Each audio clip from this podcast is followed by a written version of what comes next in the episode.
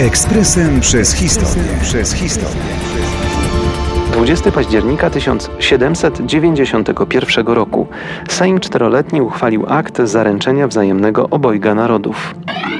Był to dokument zawierający szczegółowe przepisy wykonawcze do Konstytucji 3 maja. Co szczególnie istotne, te ostatnie dotyczyły Unii Polsko-Litewskiej. O samej Konstytucji 3 maja powiedziano i napisano bardzo wiele, ów dokument uzupełniający często jest jednak pomijany.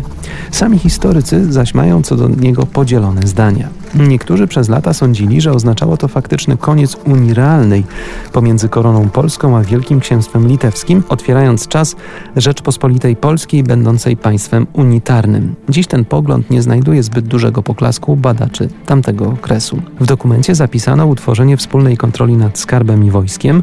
Miały się tym zajmować odpowiednio Komisja Skarbowa Obojga Narodów oraz Komisja Wojskowa Obojga Narodów. Liczba przedstawicieli Polski i Litwy miała być identyczna.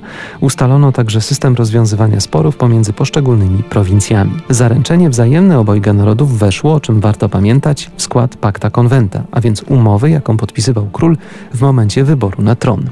Jej treść była oczywiście ucierana podczas dyskusji przez posłów i senatorów w trakcie Sejmu elekcyjnego. Ekspresem przez historię. Przez historię.